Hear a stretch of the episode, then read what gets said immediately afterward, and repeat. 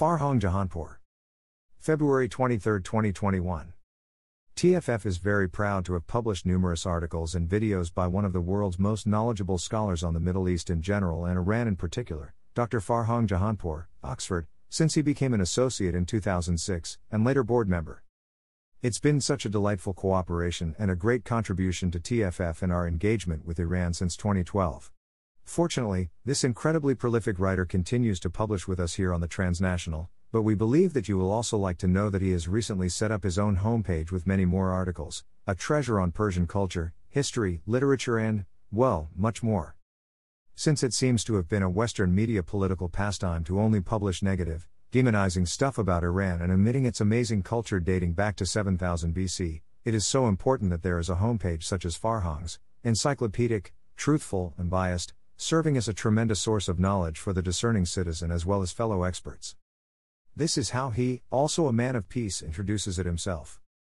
As a professor and dean of the Faculty of Foreign Language at the University of Isfahan from 1970 78, I experienced the early stages of the Islamic Revolution that changed the course of Iranian history and Iran's relations with the West. The revolution had a great impact on subsequent political developments in the Middle East and beyond, giving rise to the ascendancy of political Islam in a number of countries. Shortly after returning to England in December 1978, I was recruited as a monitor and later as the editor for Middle East and North Africa at the BBC Monitoring. During more than 20 years of working at the BBC, I closely followed the momentous events in Iran and the Middle East, including the evolving history of the Islamic Revolution, Saddam Hussein's invasion of Iran, followed by his invasion of Kuwait, Desert Shield and Desert Storm, and ultimately the U.S. invasion of Iraq. After my retirement from the BBC in 1997, I started teaching regular weekly courses on Middle Eastern history and politics at the University of Oxford as a part time tutor and lecturer. My teaching at Oxford continued until July 2018. I have written a number of books and book chapters on Middle Eastern affairs and Persian literature and culture.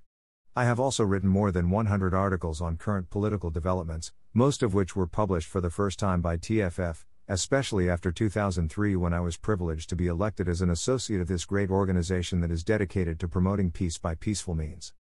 Recently, I decided to collect some of those articles in my personal homepage so that they are readily available to the general public.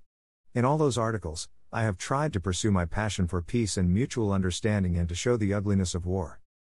Having witnessed the effect of destructive wars in Iran, Iraq, Afghanistan, Syria, Libya, Yemen, etc., I have come to the conclusion that it is not right to remain silent in the face of those horrendous atrocities, most of which were committed in the name of democracy and human rights.